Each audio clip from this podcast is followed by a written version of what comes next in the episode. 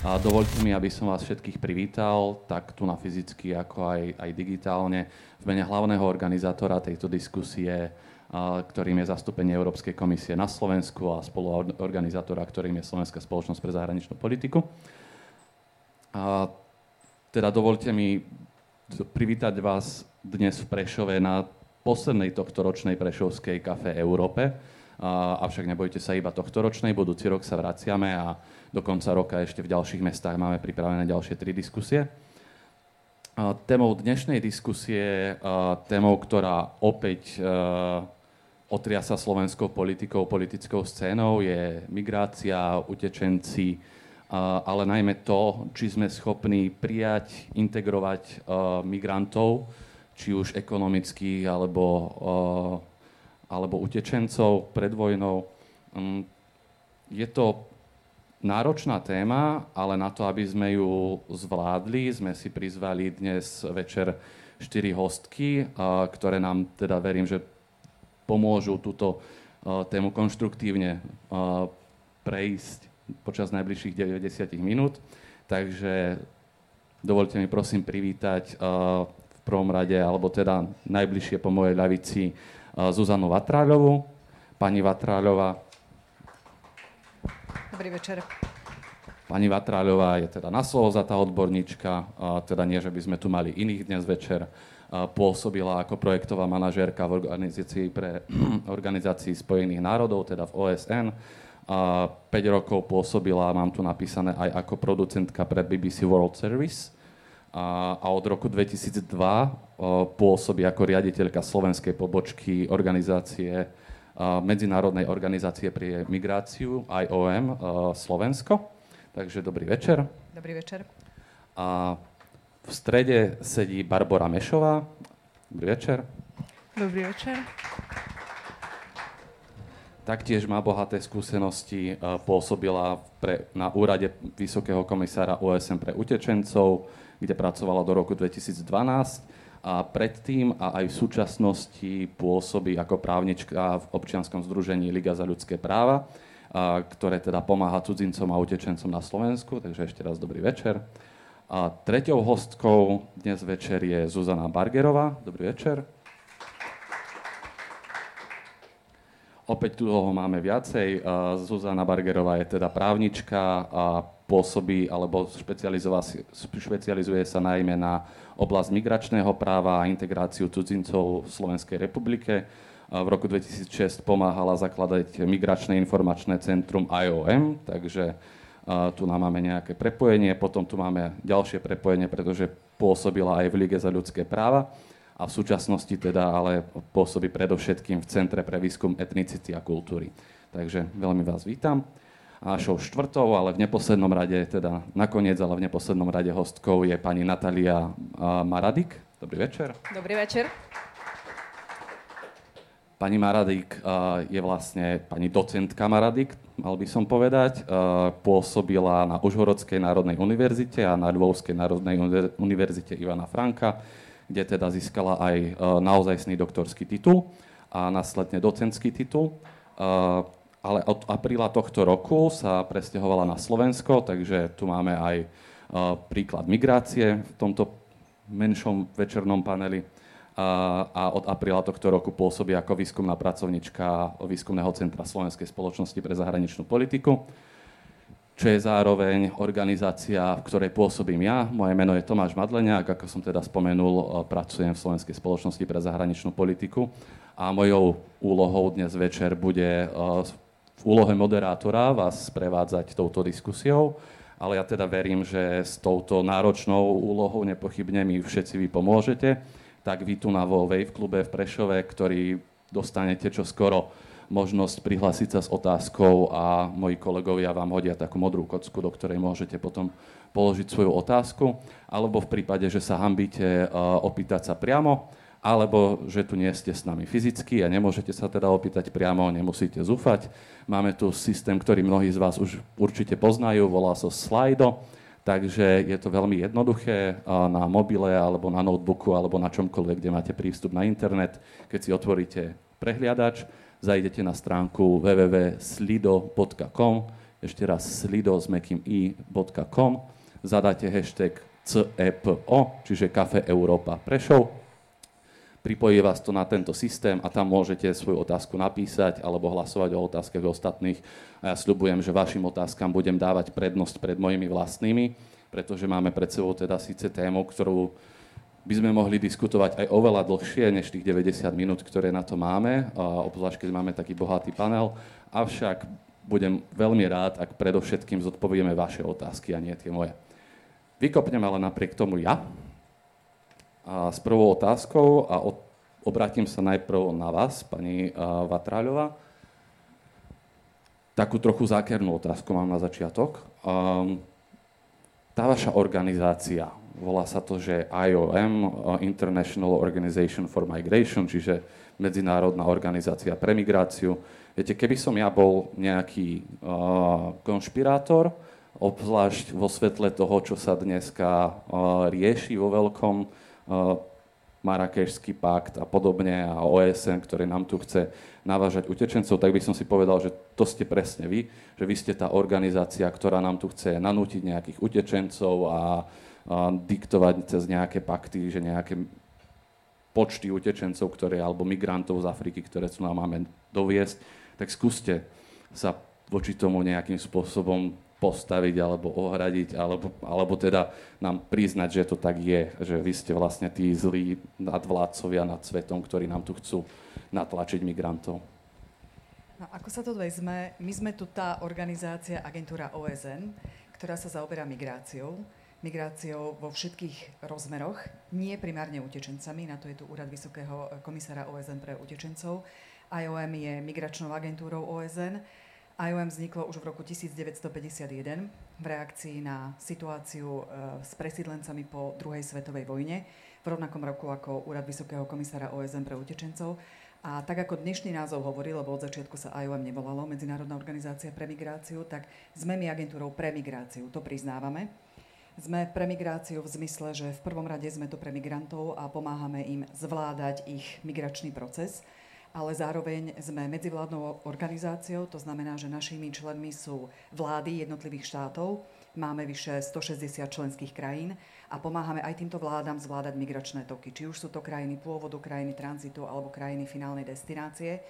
Nemáme my mandát na to, ako ste povedali, aby sme čokoľvek nie nanúcovali, ale ani vôbec nenavrhujeme krajinám, že by mali prijať viac alebo menej migrantov ale keď sa tvorí migračná politika, máme mandát od členských krajín na to, aby sme využili svoje vedomosti a radili krajinám, poskytovali technickú pomoc e, v tom zmysle, aké nástroje majú, aké dopady, čo sa osvedčilo v iných krajinách, čo sa neosvedčilo. Takže máme akýsi poradný mandát. E, okrem toho sme veľmi operatívnou organizáciou, boli sme už založení, ako som povedala, po druhej svetovej vojne práve na to, aby sme pomáhali krajinám zvládať e, presídľovanie vlastne ľudí, ktorí sa ocitali po druhej svetovej vojne mimo krajiny svojho pôvodu a bolo potrebné ich buď vrátiť, alebo nájsť im krajinu finálnej destinácie, finálneho presídlenia. A do dnešného dňa je IOM veľmi operatívna organizácia. To znamená, že cel, pôsobíme celosvetovo, naozaj si dovolím povedať, že globálne a zaoberáme sa najmä migračnými operáciami, ako je povedzme presídľovanie, ako je pomoc pri pracovnej migrácii, ako sú asistované dobrovoľné návraty.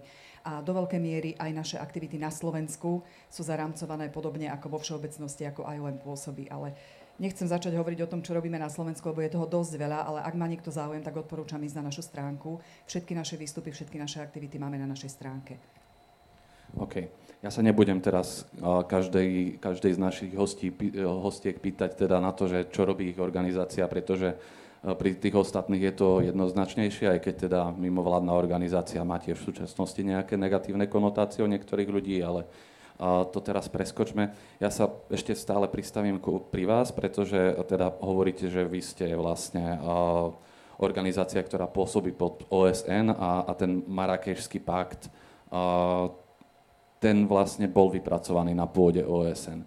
Ja sa hneď na začiatok pri tejto téme chcem pristaviť, pretože práve dnes prebehlo aj v Národnej rade Slovenskej republiky hlasovanie a myslím si, že je dôležité, aby sme si povedali, čo to vlastne ten Marrakešský pakt je a na čo je dobrý. Uh, je to globálny kompakt o migrácii, ktorý zdôrazňuje potrebu riadenej migrácie, zdôrazňuje potrebu medzinárodnej spolupráce v oblasti migrácie a ktorý postulátne hovorí o tom, že krajiny by si mali pri zvládaní migračných otázok pomáhať. Žiadna krajina nezvládne migráciu sama. A v čom je jedinečný tento dokument? Že naozaj na globálnej úrovni spája krajiny pôvodu, krajiny tranzitu a aj krajiny finálnej destinácie. E, je to je to dokument, ktorý je príjmaný na pôde OSN, ale je v plnom vlastníctve členských krajín. Takže nepripravovala ho žiadna z agentúr OSN, naopak pripravovala sa 18 mesiacov v dôslednom tzv. konzultačnom procese, do ktorého mali možnosť e, vstúpiť od akademikov cez e, štátnych predstaviteľov, vládnych predstaviteľov, mimovládny sektor. V princípe ktokoľvek na, na národnej úrovni mal možnosť pripomienkovať text e, tohto kompaktu, keď sa pripravoval. A ak by si dal niekto tú námahu a pozrel si pôvodný text, ako bol navrhovaný a finálny, tak naozaj ten text prešiel vývojom a zohľadňuje to, že sa k nemu vlastne priznávajú alebo e, podpisujú ho krajiny naozaj celého spektra migračného, ako som povedala, od krajín pôvodu cez krajiny tranzitu až po krajiny migrácie. E, tento dokument v žiadnom prípade nehovorí o tom, či by migrácie malo byť viac alebo menej len uznáva, že migrácia je súčasťou nášho života a uznáva aj to, že keď je migrácia legálna a riadená, tak je prospešnejšia pre všetkých. Aj pre krajiny, ktoré migrantov prijímajú, aj pre krajiny, ktoré migrantov vysielajú. Takže je postavený na tom, že migrácia ako tým základným cieľom, ku ktorému by sme všetci mali chcieť dospieť, je, aby migrácia bola pre človeka voľbou. Nie vynútenou situáciou, aby človek nebol nútený migrovať. Eh, tento dokument si stanovuje 23 cieľov, ale tie ciele znamenajú, že tu je niečo, k čomu, e, alebo na čo členské krajiny OSN ašpirujú. Čiže nie je to povinnosť sa k tomu dostať, ale je pravda, že tie krajiny, ktoré sa priznávajú ku kompaktu, tak hovoria o tom, že e, chceme medzinárodne spolupracovať, chceme vzájomne spolupracovať, chceme tvoriť politiky na základe dát a na základe zozbieraných údajov, relevantných dát, teda ak to mám veľmi zjednodušiť, tak pojmov nie dojmov chceme riadiť migráciu, chceme zabezpečiť eh, v krajinách pôvodu situáciu, aby neboli ľudia nútení migrovať, ale aby to naozaj bola ich voľba a podobne. Nebojte sa, nebudem menovať všetkých 23. Čo je ešte možno dôležité povedať, že naozaj eh, tento, táto dohoda nemá právnu záväznosť. To znamená, že ak niektorá z krajín nebude naplňať tie ciele, tak nie je právne postihovateľná. Na to hneď nasleduje otázka v poslednej dobe, že na čo je potom taký dokument dobrý. No je dobrý na to, že sa všetky krajiny okolo celej Zemegule v podstate dohodnú na tom, ako migráciu vnímať a k čomu ašpirovať. A kompakt na viacerých miestach zdôrazňuje právo krajín určiť si vlastnú migračnú politiku. A na viacerých miestach zdôrazňuje e, suverenitu štátov pri tom, ako si oni formujú migračnú politiku, ako si stanoví každý jednotlivý členský štát, e, ktorému migrantovi umožní, aby na jeho území zotrval a ktorému neumožní, aby zotrval. Takže v žiadnom prípade, opakujem, nehovorí o tom, že by krajiny mali príjmať viac migrantov, menej migrantov. Akurát hovorí, že mali by sa dodržiavať ľudské práva migrantov. OK, ja vás, ale teraz, keď som si vypočul, čo ste povedali a keď si to porovnám so všetkým, čo slovenskí politici a nielen slovenskí politici, ale aj, aj z iných krajín, príkladom je napríklad aj Rakúsko, hovoria od roku zhruba 2015, tak všetky tieto body mi prídu rovnaké, viac menej.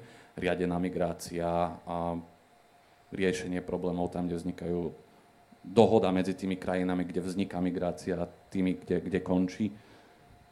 Napriek tomu tí istí politici to odmietajú a pýta sa na to aj jediná zatiaľ anonimná otázka, ja položím najprv tu, pretože všetky tri majú rovnako veľa hlasov. Určite budem klásť aj ostatné, ale anonymne sa tu niekto spýtal v slajde, že prečo majú naši politici takú neochotnú prijať Marrakešský migračný pakt OSN.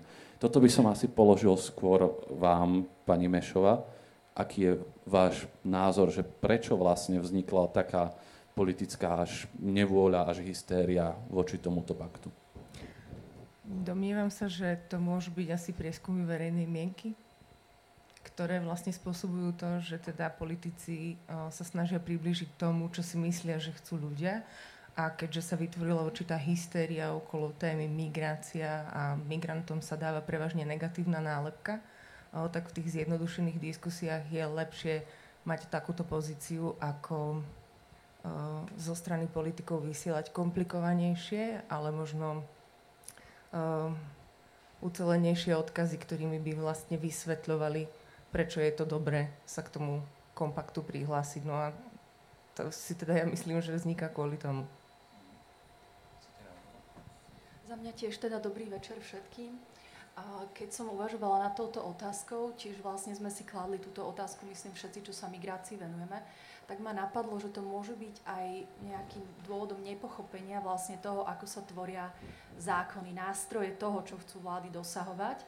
A tiež ma napadlo, či to nie je nejaké nepochopenie toho, ako funguje spolupráca medzi vládami vo veľkých otázkach sveta.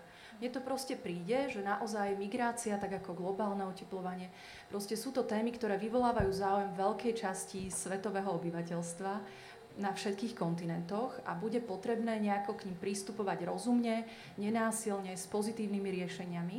A vlastne my, čo sme právnici alebo sa venujeme verejným politikám, v podstate by som mohla povedať, že všetci sme tu takí. Vlastne pri našom uvažovaní uvažujeme od, ako keby od semienka, ne, nejdeme, alebo teda od základov domu, nejdeme pozerať sa na dom od jeho strechy. Pozeráme sa na dom od jeho základu, ako sa buduje, ako vzniká myšlienka, ako vznikne tá idea medzi štátmi, ktorú by chceli v budúcnosti presať, ako sa na nej dohodnú a čo je vlastne vízia, ktorú potom sformulujú do nejakého strategického dokumentu.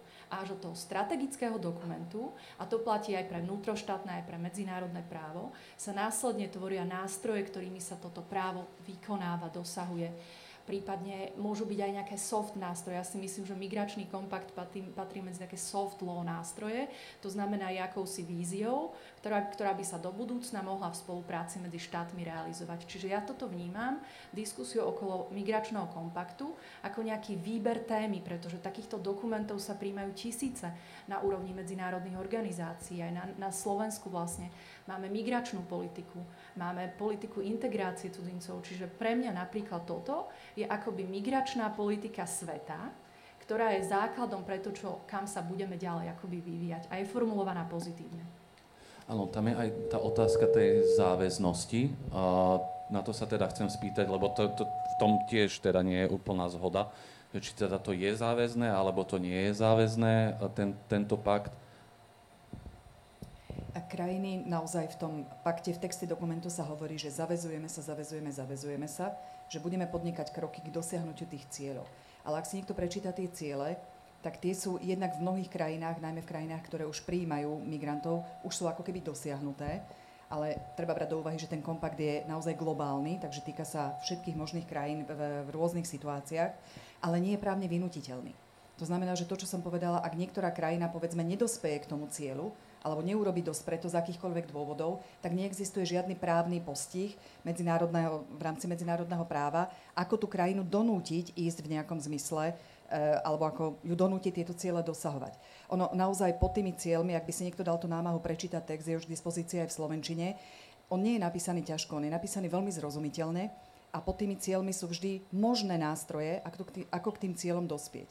Eh, tento globálny kompakt obsahuje aj nástroje, ako to potom monitorovať, či sa celosvetovo spoločenstvo posúva k tým stanoveným cieľom, alebo nie.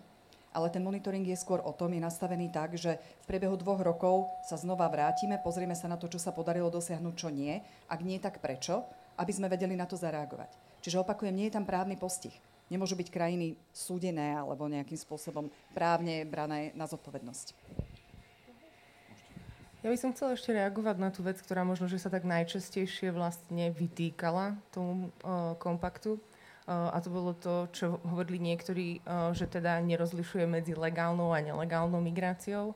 Ja si myslím, že práve to je základom toho dokumentu. Preto sa aj volá, že je to kompakt o riadenej a legálnej migrácii, uh, kde práve snahou je teda povedať, že teda my si neželáme tú nelegálnu migráciu, tak chceli by sme teda, akože teda nájsť nástroje na to, ako vlastne ju, um, ten jav, ktorý nie je možné teda ktorý je súčasťou vlastne ľudských dejín vždy a bol a je do istej miery aj hybnou silou pokroku vlastne migrácia, môže mať pozitívne, negatívne následky, tak vlastne ako to riadiť.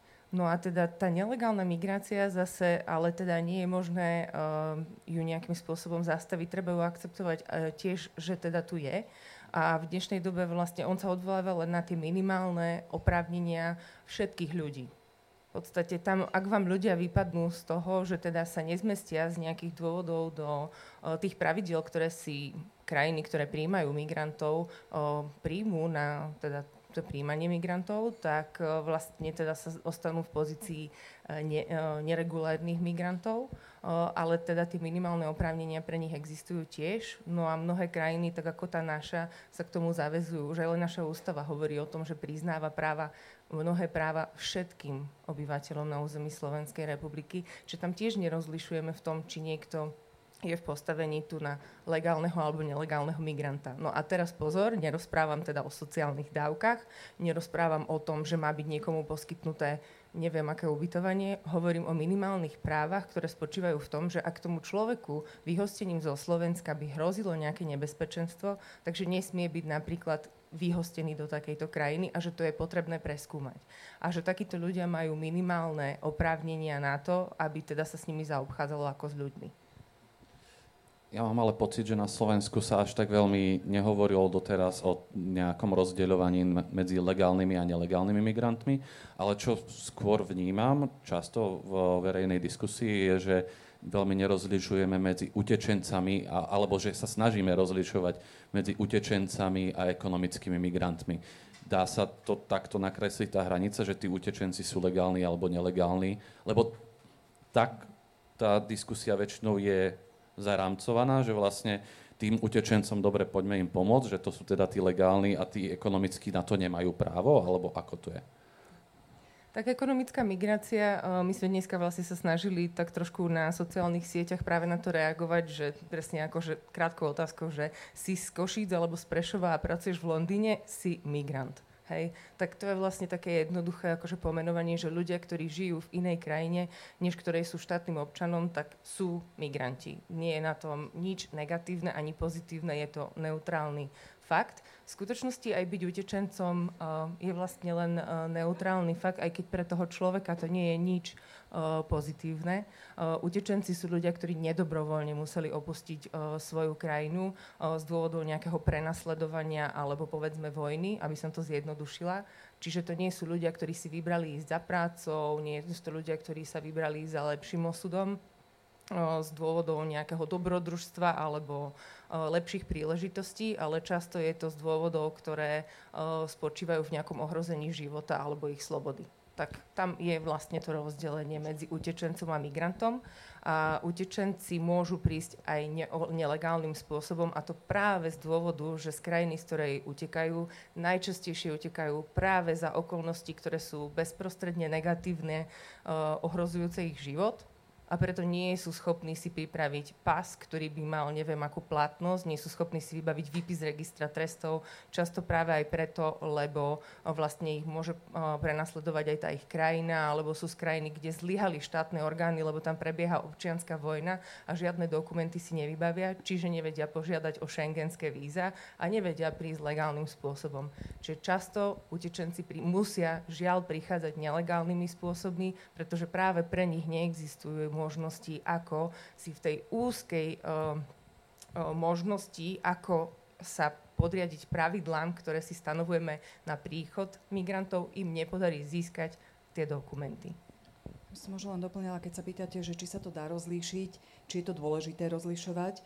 Uh, niekedy v živote je to ťažšie rozlíšiť u konkrétnych ľudí, pretože jeden človek môže byť v priebehu nejakého času uh, možno utečencom, potom má azyl, časom sa stane občanom a podobne. Ale je veľmi dôležité to rozlišovať pri prijímaní politik, povedzme, pri prijímaní politických nástrojov, pri, pri práci s týmito ľuďmi, pretože ak hovoríme o utečencoch, alebo v slovenskom právnom kontexte o žiadateľoch o azyl a potom o azylantoch, to sú tí ľudia, ktorí majú teda ochranu, tak e, tam sú krajiny ako je Slovensko viazané e, ženevským dohovorom, kde vlastne ak niekto požiada o azyl na Slovensku, ak požiada o medzinárodnú ochranu, tak tam štát v úvodzovkách nemá na výber. Musí sa tou žiadosťou zaoberať. Neznamená to, že musí udeliť ochranu, ale musí sa tou žiadosťou na individuálnej úrovni zaoberať. Pokiaľ ide o migrantov vo všeobecnosti, tak tam je, na, opakujem, na tej krajine, do ktorej prídu, e, je na tej krajine, či im dá legálny pobyt alebo nedá. To znamená, že nikto z nás nemá právo na pobyt v nejakej inej krajine okrem svojej vlastnej. Preto je to dôležité rozlišovať, lebo tam si môže štát ako keby vybrať. Ale aby sme to trošku skomplikovali, ešte tu máme kategóriu, kvôli ktorej, ak sa vrátim ešte e, jednou vetou k tomu kompaktu, je veľmi dôležitý aj kompakt o legálnej migrácii. Je to kategória tzv. nútených migrantov. To sú ľudia, ktorí sú nútení opustiť krajinu svojho pôvodu, ale nespadajú pod ženevský dohovor. To znamená, že nie sú individuálne prenasledovaní z tých piatich dôvodov, ktoré Ženevský dohovor uvádza. A to sú napríklad ľudia, ktorým, sa, ktorým mizne pôda pod nohami, ako v Tichomorí, povedzme, v dôsledku klimatických zmien. Alebo sa veľká časť ich krajiny pôvodu stane neobyvateľnou. A týchto ľudí nechráni a nerieši v úvodzovkách žiadny medzinárodný dokument. Preto je dôležité, aby štáty spolupracovali a aby sa dohodli, akým spôsobom nakladať s týmito ľuďmi. Ja by som chcel uh, ešte v rámci toho, tej, tej diskusie o tej legalite a ilegalite uh, položiť tú otázku, ktorú sa Dušan Koleno pýta v slajde. Pýta sa, že prečo je kontroverzne pýtať sa, no zjavne to nie je kontroverzne pýtať sa, lebo ja sa to spýtam, že prečo utečenci nezostanú v prvej bezpečnej krajine. Teda čo teda tí utečenci, ktorí utekajú treba zo Sýrie cez Turecko a cez Balkán a idú až niekam, e, až niekam do Nemecka, to je v poriadku? Drvia väčšina utečencov na svete zostáva v tej prvej susednej krajine. A a drvivá väčšina tých utečencov, ktorí v skutočnosti v dôsledku vojen musí utiecť, tak sa stáva vnútornými presídlencami alebo vnútornými utečencami v tej krajine, lebo nie sú schopní utiecť ďalej len možno práve z toho bezprostredného nebezpečenstva. Čiže áno, samozrejme je to taká otázka, že či teda majú opravnenie ísť aj ďalej a či v tej krajine nadobudli nejaké bezpečie, v tej susednej, ak už tam sa teda dostali.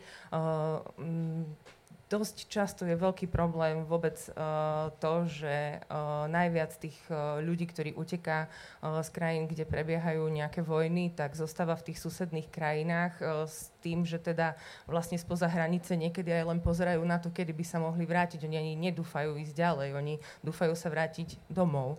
Ale nevždy je to možné a keď tieto podmienky trvajú neznesiteľných niekoľko rokov s tým, že mm, ja neviem, bola som v Turecku napríklad v takom tábore, kde boli sírsky utečenci, to sú tie také tábory, kde máte 10 tisíc ľudí, vlastne stan, stan, stan, stan, všetko, kde sa len pozriete, tak vidíte len stan.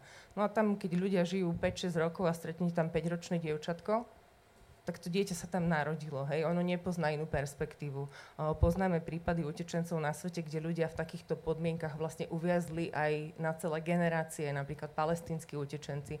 Čiže nie je to nič, čo by bolo vlastne udržateľné a pokiaľ tá situácia v krajine pôvodu pretrváva, tak tí ľudia majú tendenciu vlastne vyhľadávať niečo lepšie. A ďalšia vec je aj tá, že nie vždy sú úplne v bezpečí aj v tej susednej krajine. Takže do istej miery samozrejme veľa ľudí sa s takýmto riešením uspoko- uspokojí, ale mnohí uh, hľadajú uh, vlastne lepšie, lepšie uh, svoje podmienky a takisto možno aj teda bezpečie. Závisí od toho, v akej sú pozícii a či sú reálne v bezpečí v tej susednej krajine tiež. Ja vidím, že už aj z publika sú nejaké náznaky, že by sa ľudia chceli spýtať, ale ešte jednu otázku potom zoberiem zo slajda aby sme aj pani Mari Duk dali šancu vyjadriť sa, lebo tam vidím pre ňu priestor, ale chceli ste reagovať, takže nech sa páči. Áno, ja som len chcela možno dodať, že tu už zachádzame do takých kuloárov azylového práva, a ja sa azylovému právu nevenujem, ale pokiaľ teda viem z diskusí s azylovými právnikmi, tak povinnosť žiadať o azyl v prvej bezpečnej krajine v podstate nie je. Že človek, ktorý prechádza hranice inej krajiny, nemusí požiadať o azyl v tej krajine. Aj u nás sa to vlastne deje. Ostávajú ľudia, možno um, aj na Slovensku prichádzajú ľudia, ktorí tu o azyl nežiadajú a potom odchádzajú ďalej ale myslím si, že toto už naozaj, že nie je nie len o kontroverznosti, to aj o faktoch. Štatistiky UNHCR a vlastne aj OSN, keď to tak poviem, preukazujú, že ľudia naozaj vo veľkej väčšine ostávajú v susedných krajinách. To znamená, že do Európskej únie napríklad aj pri tom veľkom počte prišiel len ich zlomok v čase, keď my sme to vnímali ako obrovskú migračnú krízu. To je vlastne všetko, čo som ja by som teda zo slajda chcel zobrať uh, tú ďalšiu otázku, uh, že prečo ľudí sužovaných vojnou, vojnou nepríjmajú krajiny, ktoré sú, blízke, ktoré sú im blízke kultúrne a etnograficky. A prosím vyznačiť potom kolegov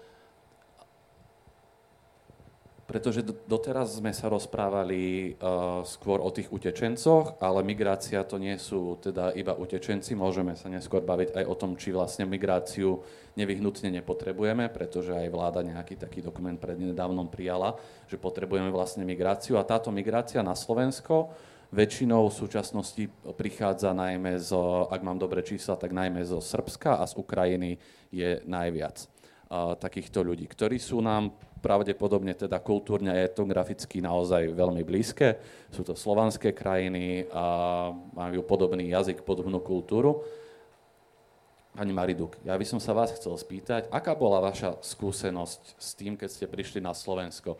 Prijali vás Slováci bez problémov, alebo to bolo problematickejšie v niektorých momentoch? Dobrý večer, ešte raz prajem. Vlastne ja som na Slovensku ešte len jeden rok. Nie je to, nemám nejaké veľké skúsenosti. A ja pochádzam vlastne zo západnej Ukrajiny. Presťahovala som sa vlastne na východ. Kultúra, etnicky sme veľmi blízki. A za ten rok nemôžem povedať, že som cítila niečo negatívne.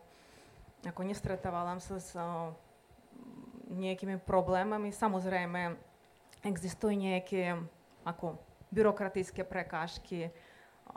na cudzineckej policii, ale vlastne to je ich robota vyžadovať nejaké dokumenty, ktoré potrebujú rôzne apoštily, nostrifikácie rôzne.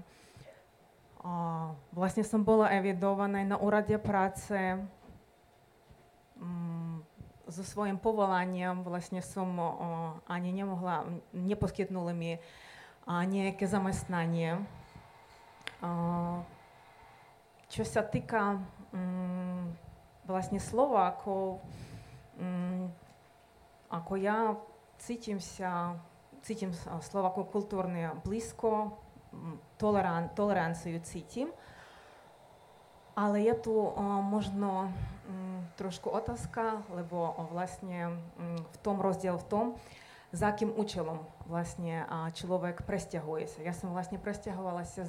zlučenia rodiny. My máme takú bilaterálnu rodinu. Ja som vlastne Ukrajinka, môj manžel je Slovak. Z mojej skúsenosti, skúsenosti mojich známych, a viac prekážok majú rodiny, napríklad keď presťahujú sa z Ukrajiny manžel, no vlastne rodina, manžel, manželka, a deti, a vtedy už a, existuje viac nejakých a, prekážok, podľa mňa. Ale nemôžem povedať, že nejaké uh, netoleranciu som cítila. Vlastne čas ešte ukáže, ale zatiaľ všetko v pohode. Takže tá nejaká uh, kultúrna, etnografická blízkosť možno je plusom, ale teda keď hovoríte o tých prekážkach, pretože názov celej diskusie je, že či sme schopní prijať utečencov a my sme to vlastne chceli rozšíriť nielen na utečencov, ale aj na migrantov, práve kvôli tomu, že sa teraz hovorí o tom, že potrebujeme prijať nejakých migrantov, tak sme podľa vás, podľa vašich skúseností, je Slovensko pripravené na to, aby v nejakých väčších množstvách príjmalo Ukrajincov, aby tu prišli napríklad pracovať? Mm, podľa mňa nie. Uh, pretože ako áno, my sme uh, kultúrne, etnografické blízky, ale to neznamená, že vlastne mm, Slováci chcú, no, existuje taký, ja neviem, taký mit, v každej krajine hovoria, že migranti kradnú prácu. Nie? Vlastne o, o, že prídu tu o, a my, my nemáme zamestnanie, prečo majú A,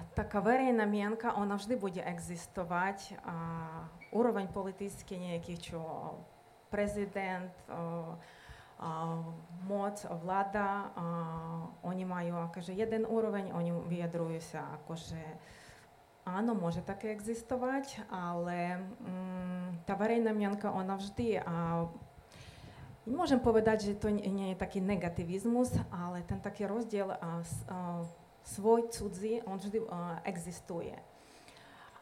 A vlastne uh, na Slovensku ani nie je tak veľa ekonomických uh, migrantov. A z Ukrajiny migranti viac presťahovali sa do Polska, kde existujú oveľa lepšie podmienky. A do Čechov, kde je veľa migrantov, Taliansko, vlastne Rusko.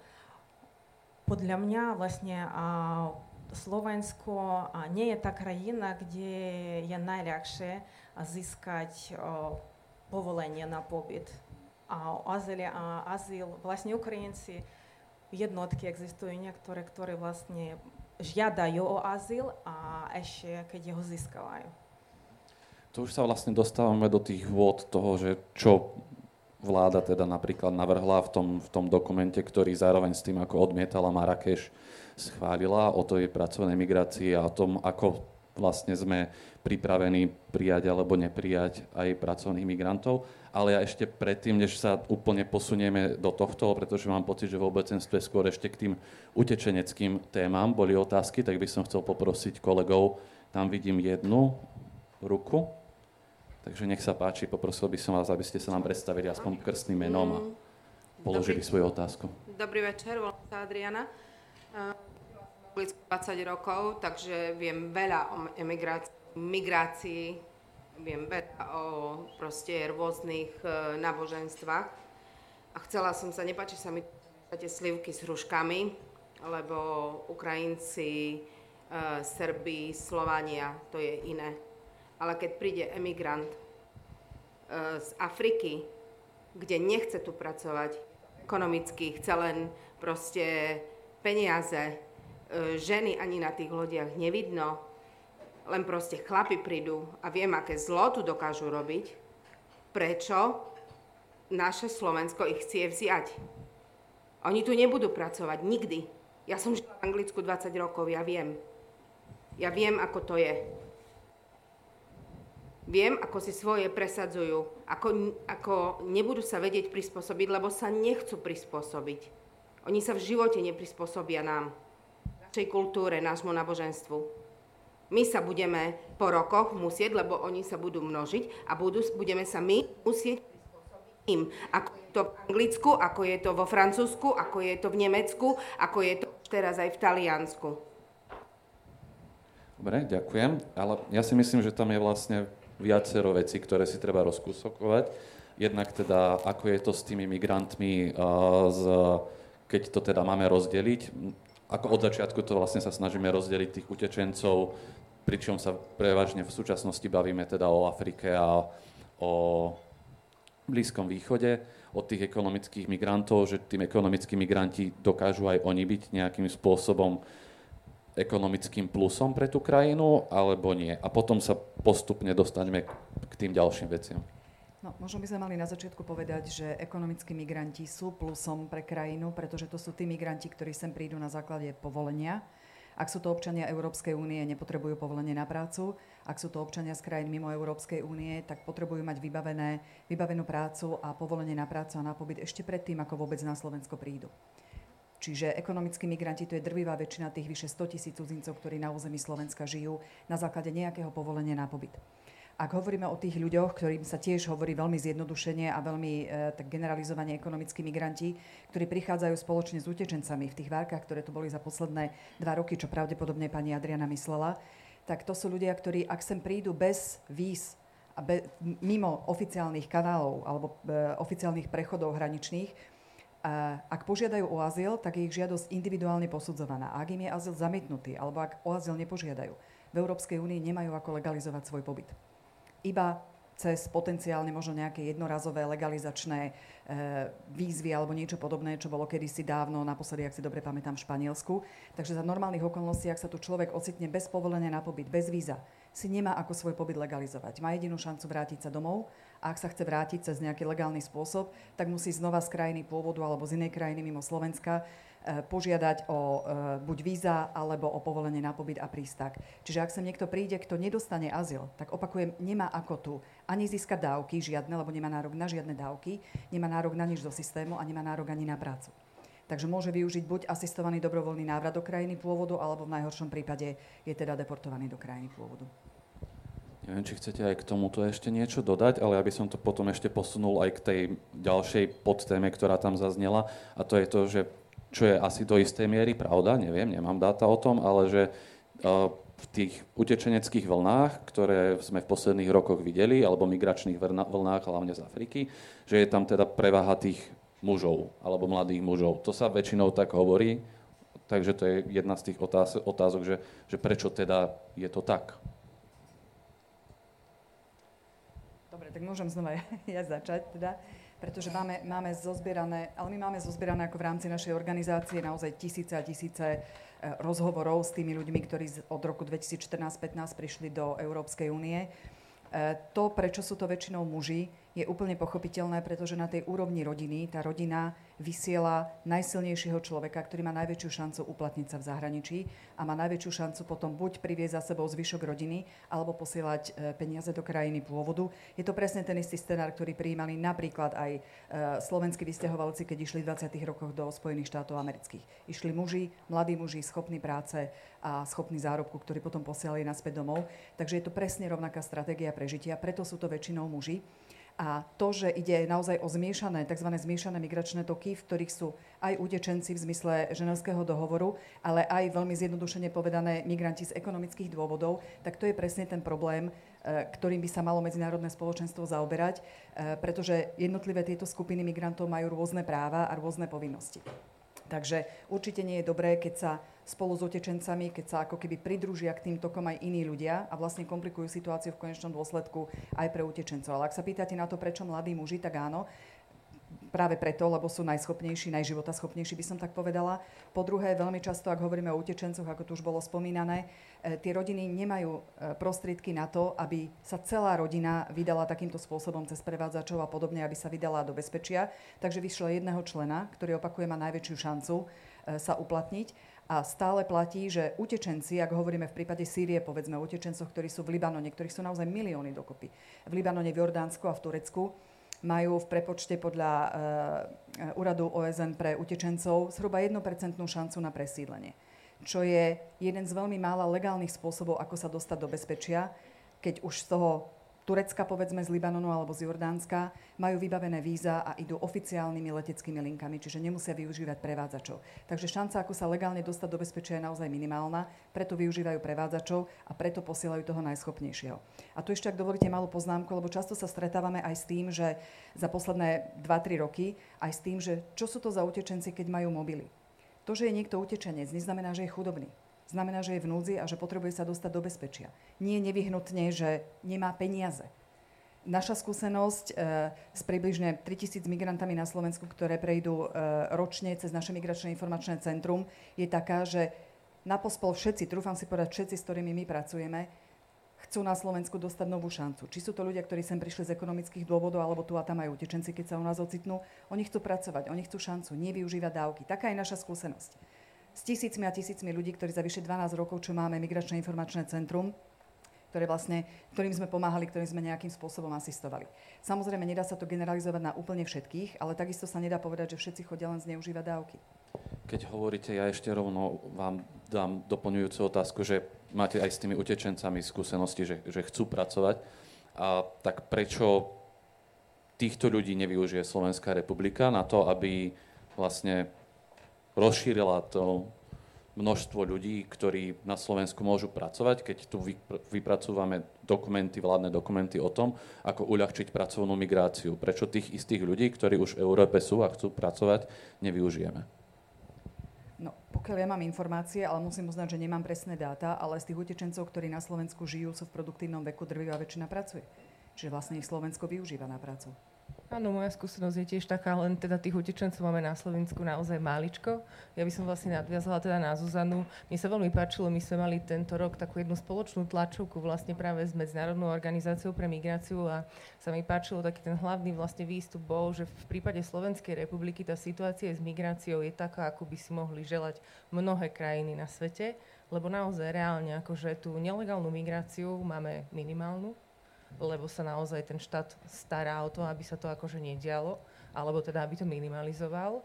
Uh, máme minimálny počet to znamená, utečencov. Že schvaľujete teda... vládnu politiku súčasnej vlády, pretože... Dopoviem a odpoviem. Má to samozrejme akože uh, viacero vecí. Len chcela som povedať toľko, že sme v takej ideálnej pozícii, v ktorej teda nemáme totiž veľmi veľa migračných tokov, ktoré by aktuálne prechádzali cez Slovenskú republiku spontánne.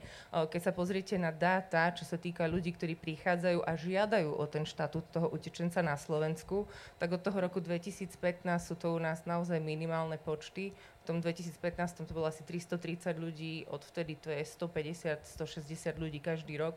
Aj teraz som pozerala poslednú štatistiku ku oktobru, je to asi 155 ľudí. A to nie, že títo ľudia tu zostali. Hej, to sú tí ľudia, ktorí prišli, podali tú žiadosť o azyl, zostalo z nich, no ja neviem, možno uh, tento rok zatiaľ máme jeden udelený azyl, asi 11 ľudí dostalo jednoročnú ochranu Minulý rok to bolo asi, ja neviem, dokopy 50 ľudí. Ten rok predtým bol vyšší, lebo sme mali vlastne tých ľudí, ktorí boli presídlení Slovenskou republikou z Iraku. Takže my sme vlastne v takej pozícii, že tých ľudí, ktorí sú v tej pozícii vlastne na začiatku ako keby trošku závislých, že potrebujú pomoc, s nejakou integráciou, naučiť sa jazyk, nájsť si prácu. Tu máme veľmi máličko a áno, presne tak to teda je. V Bratislave tých príležitostí je mnoho. V Košiciach vlastne, ja pôsobím v Košiciach a tá organizácia, ktorá sa stará o integráciu utečencov, ja myslím, že dneska z tých, ktorí majú štatút utečencov, všetci pracujú, pretože tá ekonomická situácia na Slovensku sa veľmi zmenila v tom, čo sa týka zamestnávateľov. V minulosti sme mali trošku problémy umiestňovať týchto ľudí na pracovný trh dneska za nami chodia zamestnávateľia, že by chceli nejakých zamestnancov z radou migrantov. A to nie len v Bratislave, v Trnave na západnom Slovensku, ale už je to vlastne realita aj na východnom Slovensku. A tu sa teraz vlastne vraciam k tomu, že čo teda je tá, tá otázka toho, že kde my máme potenciál a možnosť, je zase druhá vec, je, že tá ekonomická migrácia, ktorá môže byť prínosom, eh, kde ten štát má určité rezervy, tak eh, vlastne eh, tamto ešte stále využívame málo. To, to bolo viackrát spomínané dneska, že teda vláda prijala aj takú inú politiku. Tá politika sa volá stratégia pracovnej mobility cudzincov, alebo teda zahraničných pracovníkov, pretože keďže sa tomu, tomu pojmu migranti dala taká negatívna konotácia, tak už aj ministerstvo práce nerado používa vlastne tento pojem a často sa skôr narába s termínom zahraniční pracovníci alebo zahraničná pracovná sila, no sú to migranti akože naozaj.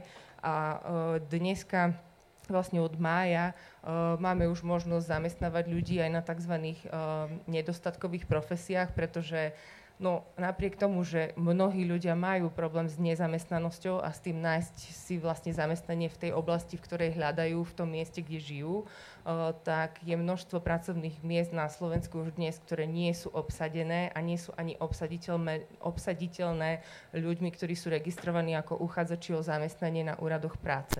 A to je teda realita na celom Slovensku, uh, tak uh, vlastne od mája je možnosť pre tých uh, zamestnávateľov ľahším alebo jednoduchším spôsobom prijať do práce ľudí z tretich krajín, ktorí by na týchto nedostatkových profesiách mohli pracovať, ale týka sa to len tých okresov na Slovensku, ktoré majú nižšiu nezamestnanosť ako 5 Hej, čiže teda, keď sa pozriete na východ, tak my tu vlastne na, v Prešovskom kraji a v Košickom kraji vlastne z tohto teda veľmi benefitovať nevieme, pretože tu je stále veľmi ťažké v prípade ľudí, ktorí prichádzajú z Ukrajiny, aby vlastne mohli začať pracovať, lebo potrebujú pracovné povolenie, kdežto na západnom Slovensku je to dosť jednoduchšie zamestnať takýchto ľudí a týka sa to vlastne oblasti zdravotníctva, dopravy, Týka sa to vlastne služieb všemožných a týka sa to aj IT priemyslu, kde teda už dnes nám chýbajú veľmi veľké množstva ľudí, ktorí by mohli zamestnávateľia na Slovensku zamestnať, ale nemajú ich a ekonómovia to vyhodnocujú ako jednu vlastne z možných brzd ekonomického rozvoja. Pani Bargerová ešte chce reagovať a potom ešte prejdeme k tej poslednej oblasti, ktorú pani Adriana načrtla čo sa týka tej, toho, ako integrovať a ako si zobrať lepšie naučenie z krajín, ktoré to veľmi možno nezvládli a potom sa presunieme späť ku slajdu, kde nám nabiehajú ďalšie hlasy. Takže na doplnenie toho, čo povedala Baša, ja som sa v poslednom období často stretávala so zástupcami zamestnávateľov a podnikateľov, ktorí vlastne hovorili, že to, čo bolo pred desiatimi rokmi, že bola nejaká, proste, že boli nedostatkové profesie, už dnes neplatí. Už pre nich už sú nedostatkové profesie v podstate všetky prierezovo, vo všetkých vzdelanostných triedách a vo všetkých regiónoch. To znamená, že to, čo si pomenovala, že nejaké vybrané sektory, že, že v podstate nastáva situácia, ktorá sa bude časom zhoršovať, že vlastne na trhu práce bude, bude vlastne veľmi ťažké nájsť pracovníkov takmer všetkých vzdelanostných vrstvách a odvetviach a že to môže dokonca spôsobovať ako také spoločenské napätie až. Čiže to čo, sú, to, čo sa hovorí, čo opakovane zdôrazňujú demografovia, že nastáva aj nejaká ako demografická kríza možno v našej spoločnosti, že stárneme, vymierame, to, že vlastne v budúcnosti bude problém s dôchodkami v našej vekovej skupine, že to, to je vlastne prepojené trošku aj na to, či Slovensko má potrebu príjmať cudzincov a nejakým spôsobom ponúkať prácu práve v týchto uh, úplne najkľúčovejších odvetviach. Ja by som možno rovno prešiel ku tým otázkam zo slajda, lebo sa to tam kopí, uh, takže by sme to mohli zobrať, lebo nemôžeme to odignorovať. Uh, úplne posledná hovorí, že prečo nespomenieme rastúcu kriminalitu v štátoch, ktoré prijali migrantov, ale aj úplne najviac hlasov vlastne dostala otázka, či si nemyslíte, že začnú teroristické útoky aj na Slovensku, keď tu pustíme migrantov, pretože práve táto oblasť zvyšujúcej sa kriminality a čo nemôžeme opomenúť, že naozaj terorizmus je v súčasnosti problémom, je zrejme jedným z dôvodov, prečo aj na Slovensku tak veľmi tvrdo odmietame akúkoľvek migráciu napriek tomu, že ju vlastne potrebujeme. Takže aký je váš osobný názor a myslíte si, že hrozí aj Slovensku teroristický útok, keby sme začali príjmať migrantov? Tak Slovenská informačná služba hovorí, že nie. Ako neviem, že toto naozaj nie je asi otázka. Veríte pre... Slovenskej informačnej službe? Nechcete sa vyjadriť, OK?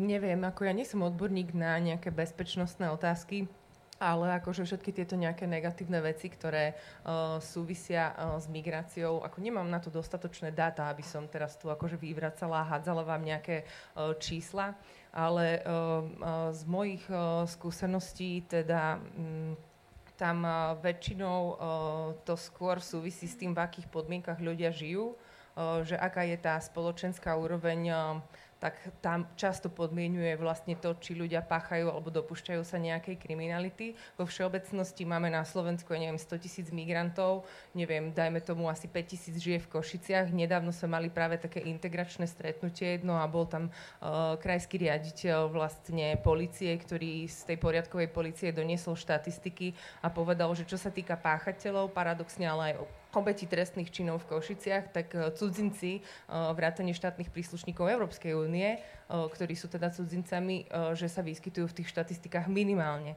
Tak ja to akože teda neviem nejak posúdiť, neviem vám dávať data na to, aby som vyvracala. Čo sa týka teroristických útokov, ja to nevyhnutne, um, ja teroristické útoky um, asociujem akože s tým globalizujúcim sa svetom a myslím si, že či teda hovoríme áno alebo hovoríme nie tej migrácii, akože neviem, či sa uh, tam uh, nevyhnutne vieme uh, takým veciam vyhnúť. Uh, nevidím to a priamo uh, prepojené, pretože si myslím, že aj keď teraz uh, sa ideme uh, vyjadriť negatívne k tomu uh, globálnemu kompaktu a teda akože politici, ktorí teda to odmietajú, tak neviem, že či to nám nejak osobitne pomáha, aby sme sa nestali terčom teroristických útokov. Ja tam žiadne priame akože prepojenia nevidím. Eh, bolo by dobre možno povedať, že v ktorých krajinách stúpla kriminalita kvôli e, migrácii, pretože často sa spomína povedzme Nemecko, kde pokiaľ ja viem, tak to nie je pravda. A neviem o krajine, kde by stúpla kriminalita v dôsledku zvýšenej migrácie. Čiže možno keby, keby tá otázka bola doplnená o konkrétnu krajinu.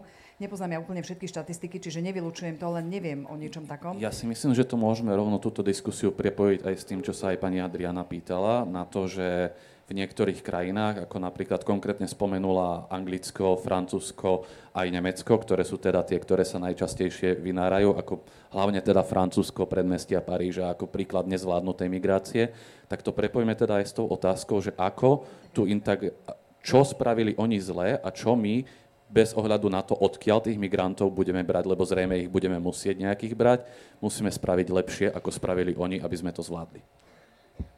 Úprimne povedané, neviem vám na to takto zjednodušene odpovedať, pretože majú urobené, väčšina krajín má urobené pochopiteľne analýzy, aj Francúzi, aj Veľká Británia, aj Nemci, analýzy toho, že keď dochádzalo k problémom k integrácii v minulosti, kde zlyhali a sú tam nejaké možno trošku aj zjednodušené výsledky toho, kde to zlyhalo, ale v každej krajine sú tie dôvody na tie nepokoje trošku iné a súvisia s históriou tej konkrétnej krajiny. Ide to veľmi často až do nejakých možno koloniálnych čiast a postkoloniálneho nastavenia s bývalými kolóniami a podobne. Čiže tieto veci sa niekedy veľmi ťažko ako keby prenášajú na Slovensko. Ale čo už vieme povedať z, z nedávnej minulosti možno a zo skúsenosti je, že dbať viacej možno na integráciu, než niektoré tie krajiny dbali a, a možno nespoliehať sa na to, že tí ľudia, keď tu chcú žiť, tak oni sa nejako automaticky prispôsobia, lebo nie vždy to platí. Niektorí sú ľahšie prispôsobiteľní, niektorí ťažšie a je na tej konkrétnej krajine, na tom štáte, aký systém si zvolí a akým spôsobom tú integráciu uchopí tak, aby sa jednak cudzincom dobre integrovalo, ale celkovo spoločnosti, aby sa dobre žilo s tými cudzincami. A práve takéto otázky podľa mňa a prepájanie, tzv. sekuritizácia migrácie práve tomu škodí pretože ak ste sa pýtali na to, či Slovensku hrozí terorizmus alebo nie, nikdy to nie je vylúčené. Ale zase postupne od roka 2015 ten prílev e, migrantov do Európy klesá. Tento rok sú už štatistiky na rovnakej úrovni, ako boli v roku 2014. Za minulý rok sa viacej ľudí z Európskej únie vrátilo, než do Európskej únie prišlo cez tieto zmiešané toky a nelegálnym spôsobom. Napriek tomu sa tu neustále opakuje táto téma možného teroristického útoku kvôli migrantom. E, tiež nie som expert na bezpečnosť, ale keď sa pozriete aj na štatistiky, kto tieto teroristické e, útoky pácha, tak väčšinou ak, tak je to druhá generácia, nie ľudia, ktorí by prišli v tejto migračnej vlne, čo ale nevylučuje, že sa tam môžu vyskytnúť teroristi. Ale nedá sa povedať, že čo migrant to nebezpečný človek, pretože to, že je niekto migrant, to je pobytový status. To nehovorí nič o tom, či je ten človek bezpečný, nebezpečný, dobrý alebo zlý. To len hovorí o tom, že nachádza sa v inej krajine ak sa pýtate, ak je z Hanisky v Prešove, áno, je to vnútorný migrant, prísne vzaté. Okrem toho, že má rovnaké podmienky na život a, a, a vlastne no, rovnaké nároky v rámci systému ako v Haniske, tak aj v Prešove. Čiže keď to veľmi preženiem, tak to je len o tom, že kde žijete, nie o tom, aký máte charakter. Ak sa pozriete konkrétne na náš región doteraz, pokiaľ ja viem a mám správne informácie, jeden jediný človek bol obvinený a aj odsudený za terorizmus, to bol Slovák. V Čechách nedávny prípad odsudeného človeka, za, alebo teda obvineného, tuším, človeka za teroristický čin znova, bol Slovák, ktorý nemal absolútne žiadne migrantské pozadie. Čech. Čiže Slovák. Slovák. Slovák. Čiže, čiže, tým, to bol migrant. Čiže tým, bol to, áno, vlastne bol to migrant, máte pravdu. čiže, čiže ja len tým chcem povedať a potvrdiť to, čo povedali moje predrečníčky, že túto súvislosť by som ja tam nehľadala, lebo to už potom je trošku v rovine takej, že trošku nám všetko súvisí so všetkým.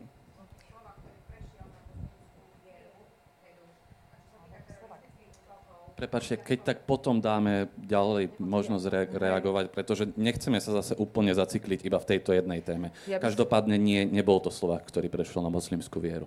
Páči ja by som chcela len reagovať, že teda vlastne... Tak potom ospravedlňujem, ospravedlňujem, bol. Že to nie je zlyhanie migrácie, ono to je zlyhanie integrácie to, čo sa rozprávame a že je to vlastne nedostatočná migrácia, teda integrácia, pričom, že integráciou rozumieme vlastne ten proces začlenovania sa tých ľudí, ktorí dojdú noví, ktorí sa tu síce nenarodili, prídu sem, tak ako pani Natália, prídu sem žiť a teda chcú sa stať súčasťou tej komunity. Že ako je to teda samozrejme z ich nastavenia tiež, lebo je to dvojstranný proces, ale ako aj tá komunita je pripravená ich vlastne prijať. My dneska hovoríme, že to je veľmi dobrá situácia, že, lebo máme tu veľmi veľa ľudí, ktorí prichádzajú z tých slovanských krajín a že to je také želateľné pre nás. Aj naša migračná politika hovorí o tom, že tomu akože preferujeme ľudí, ktorí by prišli teda z kultúrne spriaznených krajín a vlastne sa nám to aj teda darí, hej, naplňať. Uh, ale teda, keď sa snažíme, uh, my napríklad máme taký projekt, uh, ktorým uh, spolupracujeme so samozprávami, uh, s mestom Bratislava, Trnava, Banská Bystrica a s Košickým samozprávnym krajom Uniou miest. A keď teda prichádzame väčšinou na tie samozprávy a pýtame sa ich na to, aké majú pripravené tie integrácie pre cudzincov, tak sa im to zdá ako že téma, ktorá vlastne nie je pre nich tému lebo teda nikto z cudzincov sa nikdy neprihlásil za nimi, že by niečo potrebovali. Vlastne nedávno sme mali stretnutie presne aj s ľuďmi z ukrajinskej komunity v Košiciach. A dneska to teda ešte nie je téma, ale práve to je zaujímavé, že keď si to tak vezmete, taký pekný príklad je vlastne príklad Voderadov pri Trnave, kde teda veľmi veľa prichádzalo srbských migrantov. A neviem, určite ste si to všimli, možno, že aj v tých médiách to vtedy zarezonovalo. Tam je taká ubytovňa, ktorú, myslím, Trnavský samozprávny kraj dal k dispozícii tomu zamestnávateľovi. On na celej tej ubytovni chcel ubytovať 400 Srbov v obci, ktorá má niečo cez tisíc obyvateľov. Neviem teraz, možno, že tie dáta sú trošku iné, ale ten pomer tisíc ľudí ku 400 novým ľudí z úplne inej krajiny sa tým obyvateľom zdal niečo neúnosné. A tam vlastne možno práve dostávame sa k tej otázke tej absorpčnej schopnosti ale aj toho, ako vlastne o tom komunikujeme. Lebo keď príde 400 Srbov mužov, keďže tie politiky u nás sú nastavené tak, že je veľmi ťažké doniesť rodinu, ako to pani Natália spomenula. Keď ona príde ako manželka na zlúčenie rodiny so Slovákom, je to o dosť jednoduchšie, ako keby mala manžela Ukrajinca a mali by tu prísť celá rodina, pretože len na jednu osobu je potrebné preukázať, že teda uh, viete zabezpečiť na ten prvý rok o nejakých 4 tisíc eur hej, pre jedného príslušníka rodiny a to ešte vlastne nemôže zo začiatku tých prvých 12 mesiacov priamo vstupovať na pracovný trh, lebo si ho chránime. Tak vlastne preto prichádzajú potom väčšinou tiež iba muži, No a v, tej, e, v tých voderadoch sa presne toto stalo, že tam sa tá komunita začala búriť, lebo keď si predstavíte, aký to má dopad potom na tú komunitu, e, tak je to vlastne nepremyslené. A nie je to odkomunikované s tými ľuďmi. Možno, že sa nevytvárajú e, zo strany samozpráv nejaké spôsoby, akým by sme vlastne vedeli týchto ľudí tam zlačleniť, ako by ten život mohol vyzerať. No a keď si to tie samozprávy a keď si to my nebudeme všímať a pripravovať tie integračné politiky, tak samozrejme aj tu vždycky môže nastať niečo, že že to vždy bude, že my a oni.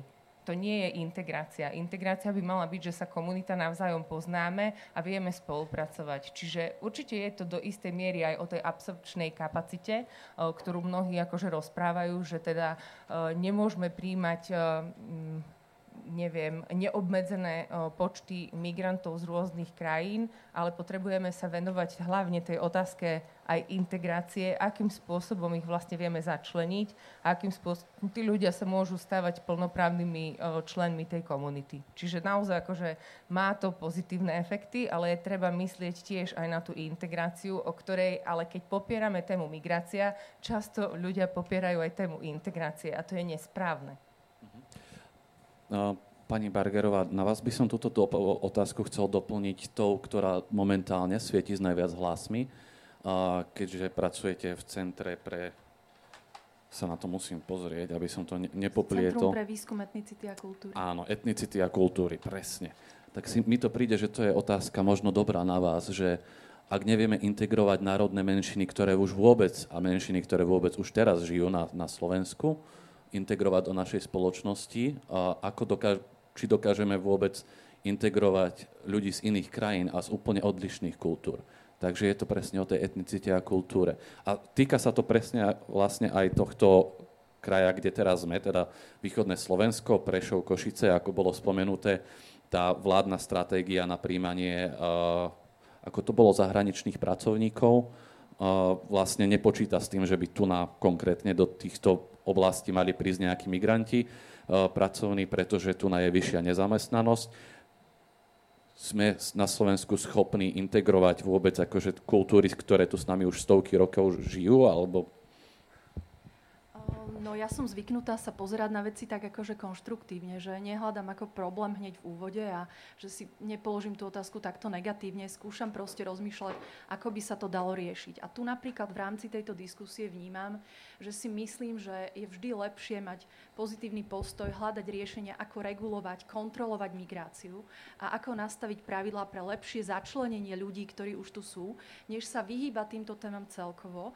To znamená, ak, ak tie pravidlá nemáme, nemáme ich dobre pracovať na tom, aby sme zistili, ako sa to dá robiť, ako tých ľudí, ak, ak sem náhodou nejakí prídu, budú prichádzať vo väčších počtoch, začleňovať.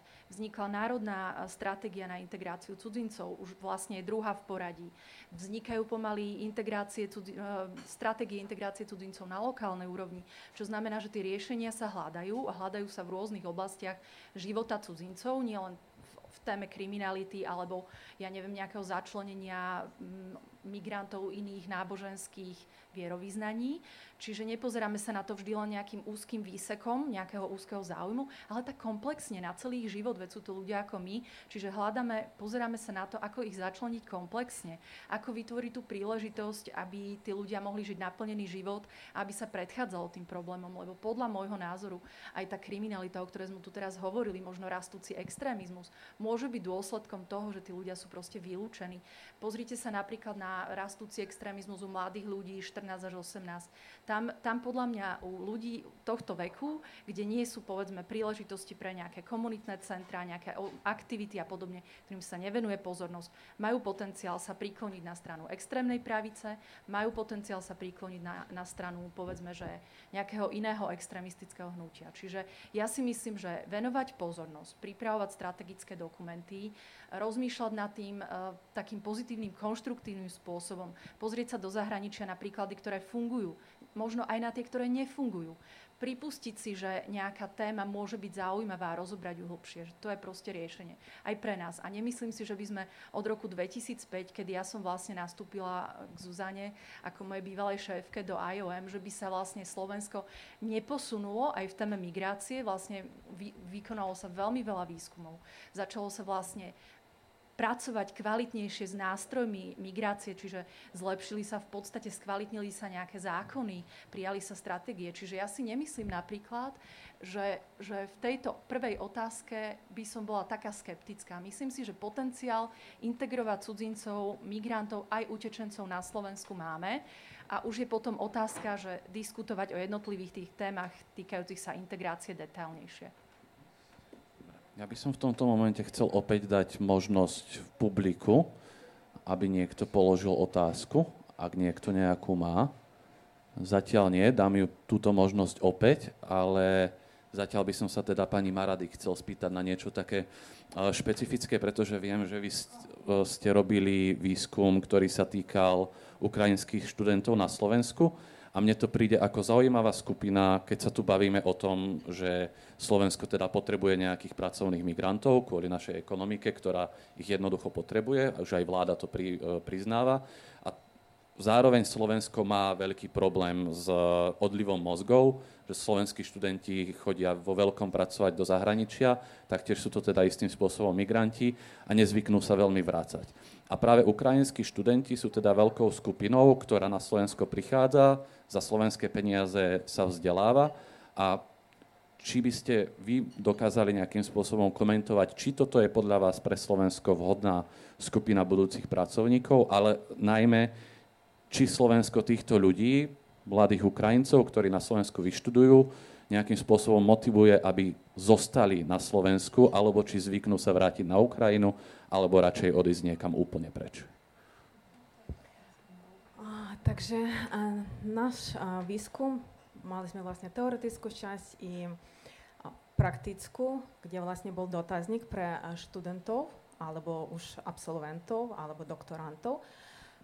A vlastne ukazuje, a výsledok je taký, že samozrejme Slovensko má záujem, lebo vieme, že z roku 2014 Zmenil sa zákon, vlastne je možno študovať student, študentom zo zahraničia, Ukrajincom. Problém v Ukrajine je ten istý, čo vy hovoríte s odlivom mozgov, lebo mladí ľudia, vlastne ja som pracovala na Užhorodskej národnej univerzite, a teraz problém je nielen na západnej Ukrajine, na celej Ukrajine, že študenti idú študovať do zahraničia uh, uh, sú chudobní študenti z uh, chudobných rodín, to sú takí primárne bohatí. Uh, ale 4-5 rokov, odkedy študenti vlastne uh, aktívne začnuli tu študovať, preto teraz uh, povedať, uh, akože Slovensko má záujem jednoznačne. Plus existujú rôzne granty,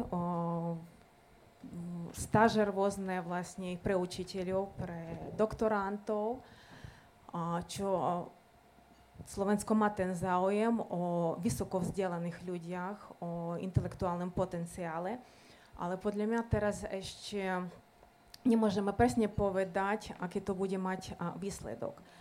Lebo problém je ten, napríklad výskum náš ukazuje, že mm, je ten problém napríklad s mm, integráciou vlastne.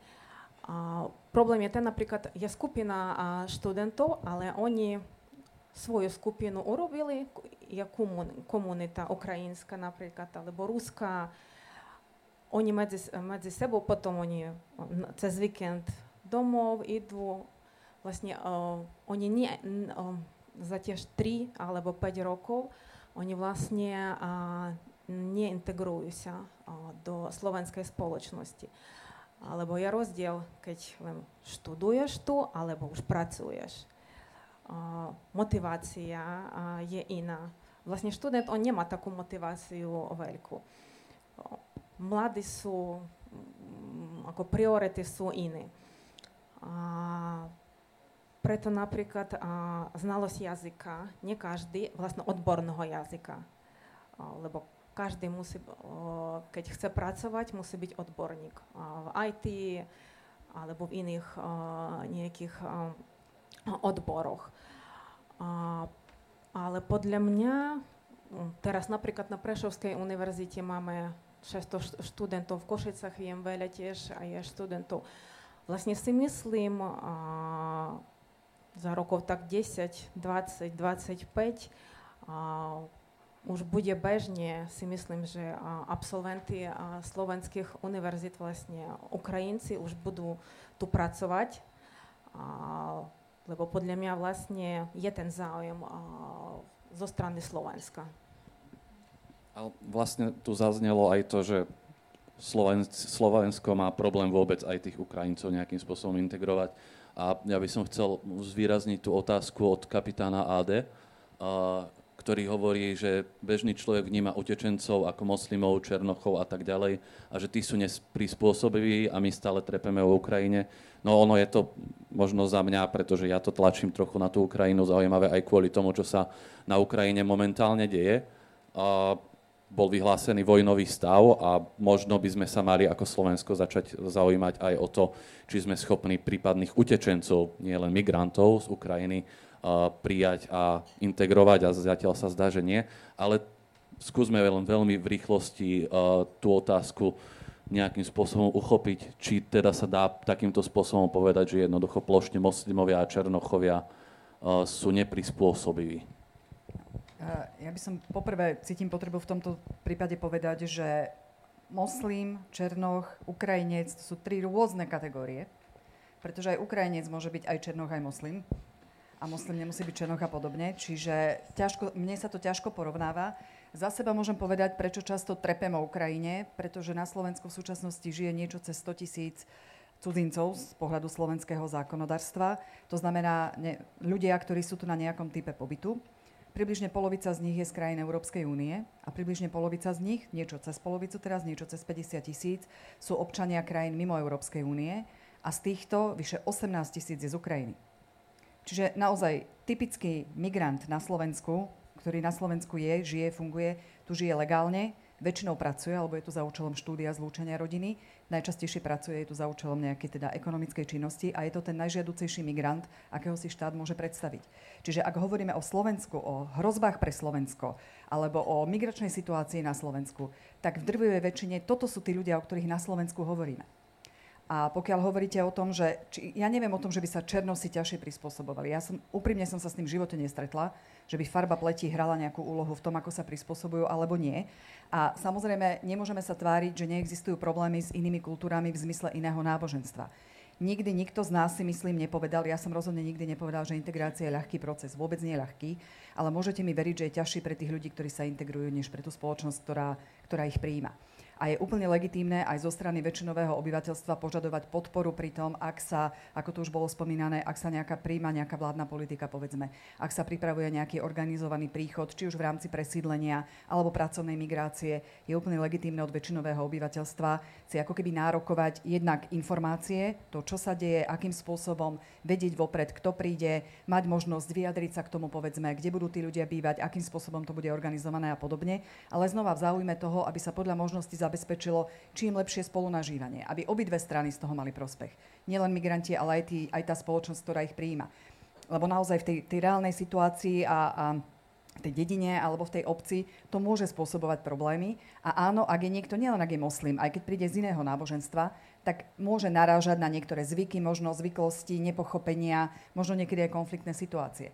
Ale to nevyriešime tým, že zavrieme dvere. To vyriešime tým, ak vzájomne o sebe budeme vedieť, ak sa budeme informovať a vzájomne na seba pripravovať. A nikdy nikto z nás si myslím, že nepovedal, že by sme sa my mali prispôsobovať ľuďom, čo prídu, ľuďom, čo prídu zvonku v zmysle možno dodržiavania zákonov. Oni sú rovnako viazaní na území Slovenskej republiky slovenskými zákonmi, ako sme my všetci, čo tu žijeme a čo sme občania tejto krajiny. Čiže vôbec nehovoríme o tej rovine, že by migranti mali mať nejaké väčšie práva oproti väčšinovému obyvateľstvu. Okay, pani Bargerová sa ešte prihlásila o slovo, potom dáme poslednú možnosť prihlásiť sa z publika zoberieme ešte otázku zo slajda a budeme musieť končiť, takže nech sa páči. Len na vašu otázku, že Ukrajina je relevantná pre nás, neviem, či niekto možno v publiku alebo divákov vie, že Slovensko pomohlo presídlencom z Ukrajiny z Černobyla v čase, keď vlastne bolo potrebné pomôcť presídlovať ľudí postihnutých vlastne Černobylskou katastrofou.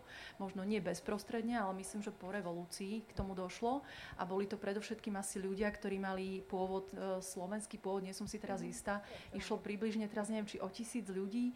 Ja už si to presne tiež tie detaily nepamätám, ale viem, že sme schopní takto reagovať a pokiaľ ide o Ukrajinu predovšetkým. Čiže ja v tomto vidím tiež opäť pozitívnu možnosť, že k niečomu takému by sme vedeli pristúpiť. Kapacity, podľa mňa ubytovacie, Slovensko na to má, má vybudovaný migračný úrad, má, má vlastne vybudované také systémové nástroje na to, aby mohol prijať uh, utečencov. Čiže ja si napríklad myslím, že tu by sme vedeli byť konštruktívni. Takže chcem opäť ponúknuť teda naposledy príležitosť publiku zapojiť sa do diskusie s jednou krátkou otázkou. A pokiaľ teda nie, máme tam ešte jednu. Dáme. Nech sa páči, pani Adriana. Uh, ďakujem. Toto je môj manžel John, takže je migrant. Je tu veľká komunita Angličanov. Stretávame sa s nimi stále. Žijeme tu už 5 rokov. A väčšina tých Angličanov, nejakých 98%, sa tu pristavovala na Slovensko, lebo nie preto, že sme tu všetci bieli, lebo im je jedno, aká farba, či je fialový, zelený, neviem aký. A niektorí sú budhisti. Ja mám kamarátku z Ukrajiny, ktorá tu chodí krát do roka a príde na Vianoce. Manžel je zo Sri Lanky, je budhista. Takže e, čo sa týka náboženstva, či je to buddhist, či je to Sikh, či je to katolik, či je to rusnak, evanielik, to je jedno. Všetci vedia spolu vychádzať, okrem jedného. To sú muzlimovia. Oni majú svoje. Prosím? Či máte v tej vašej komunite ja tiež som, niekoho takého, ja som kto je zaži- moslim a s vami nevychádza? Nie, ja som žila 20 rokov v Anglicku, založila, za, zažila každý teroristický útok a keď bol 7-7 teroristický útok na Oldgate East, ja som bývala 200 metrov od toho. To vám neprajem za... Neprajem. Neprajem vám zažiť, ako čo od z Anglicka. Prepačte, ale to už sa jednak sa nám kráti dobre, čas, takže pardon, by som vás chcel dobre, poprosiť prepáč. trošku menej Vy tu osobný. zase miešate hrušky so slivkami. Ukrajinci, Srbi, všetci sú tu vítaní. Ja tu mám kamarátov, e, židov e, z Ukrajiny, to je jedno, náboženstvo, to je jedno, skadekoľvek. A veď, vieme vychádzať. A vy tu stále miešate hrušky a slivky. Tu na ide o tých utečencov, ktorých tu na chcete priviesť, ktorých tu na chcete priviesť, ktorí sa nebudú integrovať do tej krajiny, keď sa... A ešte ďalšia vec, neviete ja integrovať našich poprosiť, Rómov, aby ste sa naozaj dostali k nejakej Dobre. otázke a ideálne k niečomu, čo už sme Keď neviete integrovať našich Slova- Slovákov a Rómov spolu, aj to už sme prečo? Preberali. Prečo? Ako chcete, alebo práca, čo sa týka práci, tak je, potrebujeme 300 tisíc ľudí, ako pán Fico povedal, manžel hovoril, že ho počúval, ako pán Fico povedal, prečo najprv nedávame prácu našim, alebo nezačneme integrovať, alebo našich integrovať do tej práce? To je dobrá otázka. A túto otázku teda aj položím, to predtým bolo skôr komentárom, ale poďme sa skúsiť zamyslieť teda nad tým, pretože to je naozaj veľmi dobrá otázka, aj ako ste povedali, že máme na Slovensku regióny, obzvlášť teda Prešovský, Košický kraj, kde je nezamestnanosť stále vysoká. Potrebujeme naozaj podľa dát, ktoré vy máte k dispozícii migrantov, alebo by stačilo urobiť niečo iné, napríklad zvýšiť minimálnu mzdu na Slovensku, a zapojiť tak do pracovného procesu našich ľudí? No, ja sa týmto pochopiteľne nezaoberám. Ja môžem sprostredkovať svoju skúsenosť znova z Migračného informačného centra. kde poskytujeme pomoc pri integrácii cudzincov na Slovensko, ktorí tu žijú na nejakom type pobytu. Takže z časti možno aj utečencov, ale primárne sa zaoberáme tými, ktorí tu majú nejaký iný typ pobytu, väčšinou za prácu, ako som hovorila. Spomínala som, že ročne sú to tisíce ľudí. Z tejto skúsenosti vychádzam. E, spolupracujeme aj so zamestnávateľmi, pretože na nás sa už celé roky obracajú, už minimálne, no, pekných pár rokov, sa na nás obracajú s tým, či nevieme o nejakých cudzincoch, pretože zamestnávateľia robia nábory na Slovensku, robia nábory do práce a nedarí sa im získať pracovnú silu na Slovensku. Tak, takúto informáciu máme my od zamestnávateľov.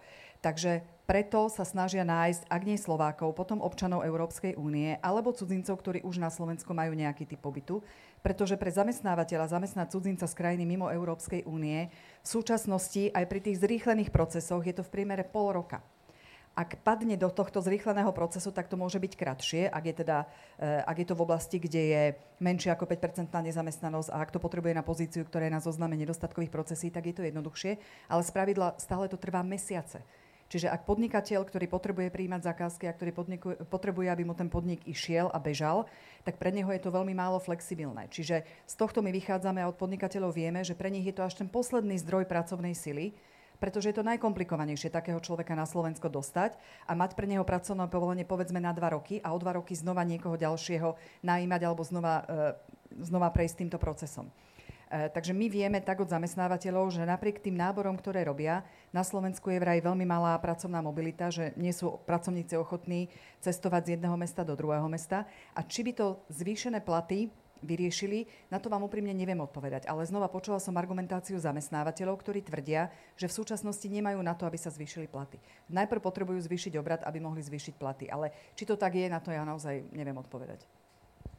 Cena práce na Slovensku je údajne vysoká, to znamená, že možno to spo- len zopakujem, že cena práce je pre niektorých zamestnávateľov, alebo možno väčšinu natoľko vysoká, že sa predpokladá, že veľa ľudí pracuje vlastne na čierno, že sú platení možno dostávajú nižšiu sumu oficiálne, alebo sú dokonca vedení v evidencii nezamestnaných ako uchádzači o zamestnanie, ale pritom pracujú na čierno. Že aj toto je taký faktor, ktorý môže zohrávať rolu, prečo ten človek vedený v evidencii nezamestnaných nepríjme zamestnanie, ktoré mu je ponúkané a to vlastne je tým pádom ako úplne zbytočne vedený. Čiže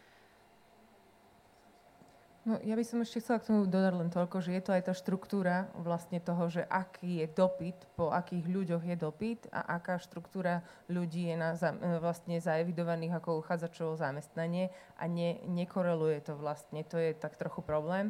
Ja teda nie som ekonóm, ale nedávno sme robili fórum o integrácii v Bratislave a mali sme tam uh, zástupcov z INES, vlastne toho Inštitútu pre ekonomické a spoločenské analýzy na Slovensku a oni nedávno robili taký výskum, viete si ho nájsť aj na ich web stránke, nie je to veľmi dlhá, že ako zamestnať cudzinca. A oni vlastne ako sa zaoberali práve tou otázkou, že ako je to administratívne a byrokraticky náročné. Ale na tom našom uh, fóre mali prezentáciu veľmi jednoduchú, v ktorej práve z ekonomického hľadiska sa snažili ukázať, že teda dosť často je argumentom, že cudzinci vlastne teda môžu byť určitým tlakom na znižovanie vlastne tej ceny práce, keď prichádzajú, že samozrejme je to možné, ale nie je to veľmi až tak pravdepodobné a preukazované v tých štatistikách, hneď poviem aj prečo. Ale druhú tézu, ktorú dal, bolo, že teda povedal, že ale vlastne prítomnosť tých migrantov na trhu práce sa ukazuje vždy ako určitý ekonomický stimul pre tú ekonomiku a pre jej rast.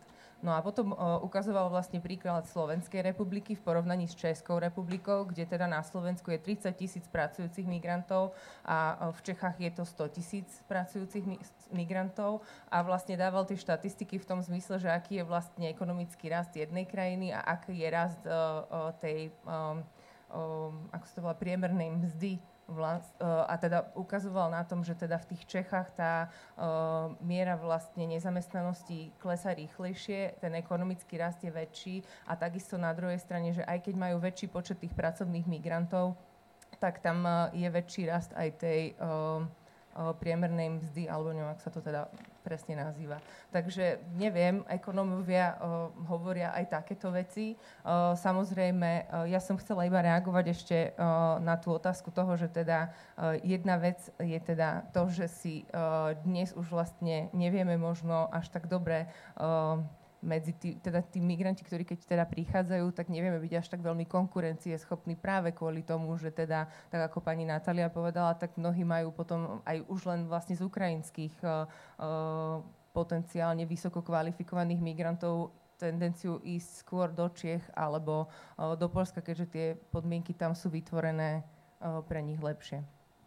Ja možno iba k tým platom dodám, aby som to ilustroval podľa štatistického úradu. Minulý rok, v roku 2017 na Slovensku uh, mzdy rástli v priemere o 4,6% čo bolo najmenej z vyšehradských krajín. Napríklad v takom Maďarsku to bolo 13, v Českej republike cez 7% aj v Poľsku cez 6% Čiže tam tá korelácia naozaj medzi tým, koľko migrantov pracuje a koľko domácich zrejme ju nevidno. Ale ja by som túto diskusiu chcel uzavrieť uh, poslednými dvoma otázkami, ktoré sú v slajdoch, ktoré by som chcel takým nejakým spôsobom spojiť uh, pre vás všetky štyri. Oni znejú, že či, by sa, či a ako by sa dal zmeniť negatívny názor Slovákov na utečencov. Uh, tá druhá sa vlastne pýta na to isté. Či je na to vôbec vynakladaná nejaká snaha, čo preto možno robíte vy a čo si myslíte, že by pomohlo jednak zo strany politikov, vlády, štátnych úradov, médií, neviem. Poprosím zľava doprava. Posledné slovo. Ďakujem veľmi pekne. Skúsenosť iných krajín je taká, že bariéry sa lámu pri osobnej skúsenosti a trošku sa nám to začína prejavovať už aj na Slovensku. Ak sa pýtate na naše konkrétne aktivity, tak e, organizujeme, snažíme sa viackrát do roka organizovať podobné verejné diskusie s verejnosťou o tom, aká je vlastne situácia na Slovensku v oblasti migrácie, ako migranti môžu pomôcť, kde sú možno nejaké nástrahy. E, my v IOM veľmi veríme v silu faktov a v silu dát a s tým sa snažíme aj pracovať, preto som aj tu tak veľmi zdôrazňovala, aké sú počty, aké sú reálne, možno hrozby, ale najmä príležitosti v našom reálnom kontexte Strednej Európy, povedzme, ak sa nedržíme len Slovenska. Takže veľmi veríme na to, že mali by sme hovoriť e, o migrácii v neutrálnom tóne, e, bez nejakej negatívnej konotácie a hovoriť o faktoch naozaj, akí sú tí ľudia, ako prichádzajú, aké sú výsledky a podobne. Nie už sú tie fakty akékoľvek, zatiaľ sú v prospech Slovenska, povedzme, ale aj keby boli negatívnejšie. Takže e, veľmi veríme na to, že jednak šíriť pravdivé informácie, zaoberať sa tým, diskutovať o tom, aj keď je to možno niekedy náročné a máme rôzne pohľady, ale držať sa faktov nie, nie nejakých pocitov a dojmov.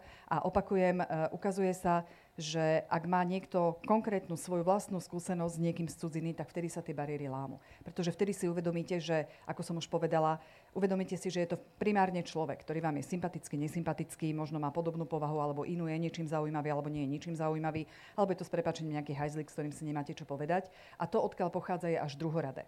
A ukazuje sa už len my na diskusiách, keď máme so sebou nejakých migrantov, ktorých príbeh sprostredkovávame a ktorých sa majú ľudia možnosť opýtať, tak už to, už taký ten prvý kontakt veľmi často zlomí bariéry, ale naozaj najlepšie je mať takého človeka alebo rodinu na pracovisku alebo niekde v bloku, v susedstve. Vtedy vidíte, ako naozaj žijú, že majú tie isté priority životné, postarať sa o seba, postarať sa o deti, zabezpečiť dobré vzdelanie. A to je to, na čom, naozaj, na čom sa menia postoja a názory. Na Slovensku sme stále v situácii, že tu máme v porovnaní s inými krajinami veľmi malý pomer utečencov, pardon, pomer migrantov voči celkovej populácii. Takže stále drvivá väčšina e, obyvateľstva neprichádza do denného kontaktu s cudzincami. Takže ešte stále máme pred sebou dlhú cestu, kým viacera, alebo teda väčšia časť obyvateľstva bude mať túto reálnu skúsenosť, o ktorej hovorím. Lebo ešte naviac, každý tretí cudzinec, ktorý na Slovensku žije, žije v Bratislave a v okolí. Takže ešte aj to rozloženie je veľmi, e, veľmi nepravidelné, ale verím na to, že ak tých cudzincov postupne bude viacej a budú takí, ako ich tu máme doteraz, tak sa tie, tie bariéry možno prelomia my ten recept máme tiež veľmi podobný, tiež veríme na tú osobnú skúsenosť. Až na to, že teda pokiaľ teda tých migrantov je tak málo, tak e, ak sa bavíme o utečencoch, tak sa naozaj bavíme o vlastne veľmi maličkom čísle ľudí. E, my sme to tuším pred tak nejakým rokom alebo tak nejakým spôsobom sa snažili si tak nejak vyčísliť a zistili sme, že viac ako 700 ľudí tu už určite, teda viac ako 700 ľudí na Slovensku nedostalo azyl a doplnkovú ochranu dokopy a možno, že jedna polovička z toho ešte aktuálne aj žije na území Slovenskej republiky. Na našej web stránke my máme aj také tri videá, my sme sa snažili tiež také tie osobné príbehy ľudí priblížiť. Sú tam asi tri videá, je tam práve pani z Ukrajiny, máme tam mladú dámu zo Somálska a máme tam vlastne mladého študenta z Afganistanu. Ale najťažšie je to, že nie každý z týchto ľudí si želá byť tým, kto vlastne uh, nosí tú nálepku ja som utečenec a nie každý má um, ako oni majú dosť často uh, veľmi veľké problémy sa začleniť a prestať vyčnievať a my ich potom voláme, že poďte s nami na diskusiu a poďte rozprávať o tom, aký ste odlišní. Je to dosť často ako, že nie každý má na to povahu, takže uh, potom sa často objavujú stále aj tí istí a niekedy je to naozaj uh, problém. Čiže je to tak trochu aj uh, ťažké nachádzať stále tú možnosť a nikdy nebudeme mať všetci z nás osobnú skúsenosť s utečencom, čo je možno, že aj vlast, vlastne asi dobre. Pani Bargerová? Ďakujem. No, ja by som súhlasila s tým, čo povedali kolegyne, plus by som dodala možno, že by pomohlo menej šíriť paniku. V prípade, ak sa aj napríklad u nás, u nás ešte nič nedieje a vlastne nie sme nútení reagovať na to, na čo reagujú okolité krajiny, plus teda lepšie pochopiť, čo to utečenec je, pred kým uteká. Či náhodou neuteká pred tým istým, čoho sa bojíme my. To je taká prvá vec. A druhá vec, e, čo robí moje centrum, alebo centrum CVEK, Centrum pre výskum etnicity a kultúry, my podľa mňa vynakladáme snahu spolu s kolegami z iných organizácií, vrátane IOM, um, aby, aby, bolo vlastne, aby sa o tejto téme diskutovalo vecne, konštruktívne a hľadali sa riešenia. Čiže skúmame túto tému a vlastne spolupracujeme napríklad so samozprávami, ale to si myslím, že spolupracujeme aj s ostatnými kolegami z iných organizácií. Čiže myslím si, že konštruktívnosť, vecný prístup, rozširovanie obzorov, pochopenie, čo je utečenec, čo je migrant, ako sa dá pomôcť, či je niekedy nutná pomoc vôbec, pretože podľa mňa migranti často potrebujú skôr systémové nástroje, ale, ale neprechádzajú až takými traumatizujúcimi skúsenosťami. Čiže asi toľko. No a na záver, pani Maradik, vy ako cudzinka žijúca na Slovensku, ako by sa dal zmeniť negatívny názor Slovákov na cudzincov? Moja subjektívna mienka, podľa mňa Slovensko je konzervatívny štát, jednoducho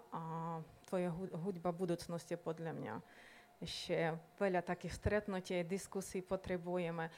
Slovenská spoločnosť je mm, zatvorená na také nejaké diskusie, otázky.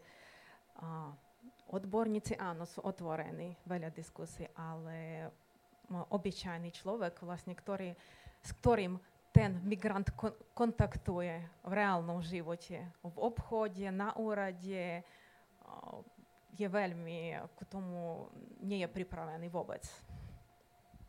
Ďakujem. Tak, dúfame, že aj touto diskusiou sme určite nevyriešili uh, veľa, možno dokonca nič, ale minimálne niečo naštartovali, nejaký dialog a diskusiu aj v Prešovskom kraji. A dovolte mi teda na záver a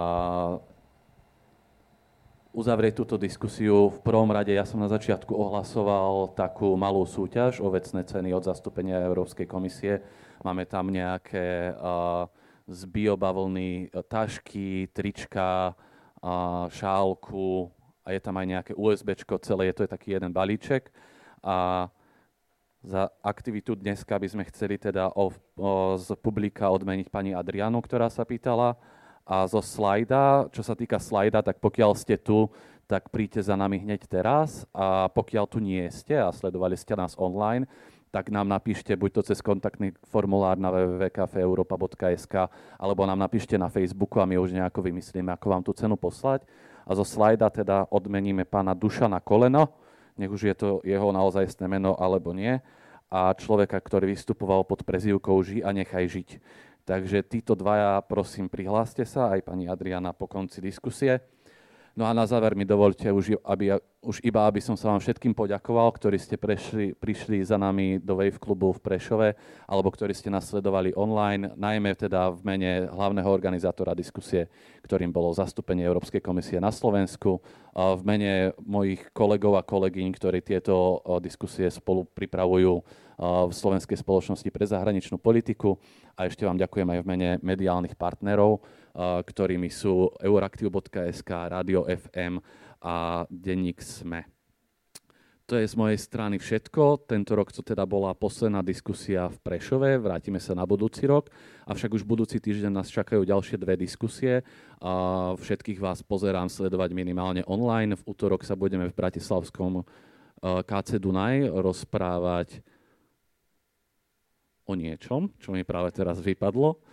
A áno, o, budeme sa baviť áno, o veľmi zaujímavej téme, že prečo nám rastú ceny energií, čo si myslím, že nás všetkých zaujíma, pretože tento rok rastú ceny energií, dotkne sa to o, peňaženky každého z nás, takže pozývam, vám diskuto, pozývam vás sledovať túto diskusiu a taktiež vás pozývam v stredu sledovať diskusiu v Žiline. Takže to je z mojej strany všetko. Ďakujem ešte raz a dovidenia na budúce.